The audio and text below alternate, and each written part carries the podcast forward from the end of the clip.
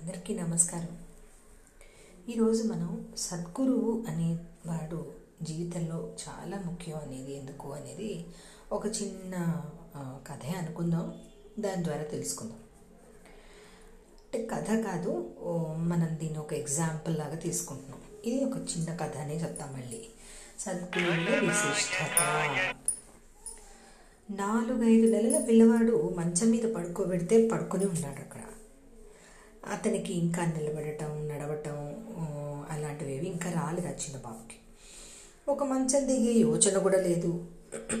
పక్కనే పడ కుర్చీలో నాన్న పుస్తకం ఏదో చదువుకుంటున్నాడు.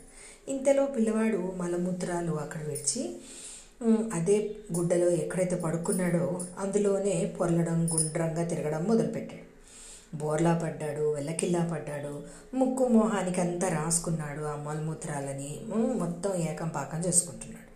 బురదలో చేప పిల్లల తపతప అందులోనే కొట్టుకుంటున్నాడు. చివరికి తన మురికి తనే భరించలేక కెవ్వమని ఏడుపు లగ్గించుకున్నాడు. పిల్లవాడి ఏడుపు విని నాన్న దగ్గరికి వచ్చాడు పిల్లవాడు చేతులు పైకెత్తి ఎత్తుకోమన్నట్లుగా తండ్రి వైపు చూస్తూ క్యార్ క్యార్మని ఏడ్చాడు.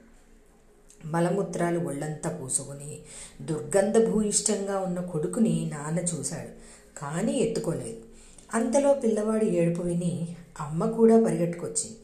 ఏమేవ్ వాడు చూడు ఎలా ఉన్నాడో ఒంటి నిండా పూసుకున్నాడు అన్నట్లుగా చూశాడు నాన్న. అమ్మని చూసి మరింత గట్టిగా ఏడుస్తూ చేతులు చాపాడు పిల్లవాడు. అమ్మ నాన్నలా దూరంగా ఉండిపోలేదు. ఒక్క ఉదుటిన వచ్చి ఎత్తుకుంది. స్నానాల గదికి తీసుకెళ్ళి పీట వేసుకుని చీరకుచ్చుళ్ళు మోకాలపైకి లాక్కుని పిల్లాన్ని కాళ్ళపై వేసుకుని నీళ్ళు సున్నిపిండి వేసి చేపను రుద్దినట్టు రుద్ది కడిగేసింది. పొడి తువ్వాలు పెట్టి ఒళ్ళంతా శుభ్రంగా తుడిచేసింది. పరిమళాలు విరజిమ్మే గంధపు పొడులేవో రాసేసింది. బొట్టు కాటుక పెట్టింది. ఉతికిన మంచి జుబ్బా తొడిగింది.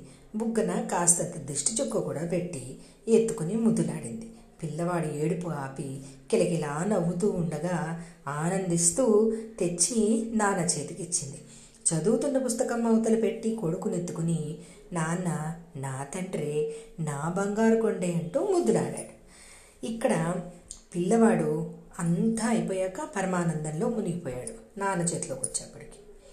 ఇప్పుడు భగవంతుడు నాన్న లాంటివాడు.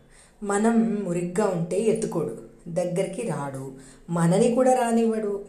సద్గురువు అమ్మ లాంటివాడు. మన దోషత్రయాన్ని మల విపేక్ష ఆవర ఆవరణలో దూషించడు. మన ఈషణత్రయాన్ని అంటే ధారధన పుత్ర పుత్రుల్ని చూసి ఈసడించడు. వాసనాత్రయాన్ని అంటే లోకదేహ శాస్త్రాన్ని చూసి వద్దకు రావద్దని వారించడు. మన అహంకారాన్ని చూసి అసహ్యించుకోడు.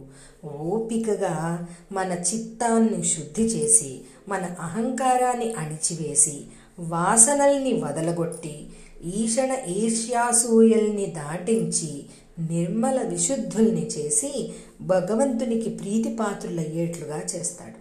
ఎందుకంటే తారతమ్య సాంద్రత సమం కానిదే ఒక పదార్థం మరో పదార్థంలో కలిసిపోతూ పోదంటుంది భౌతిక శాస్త్రం.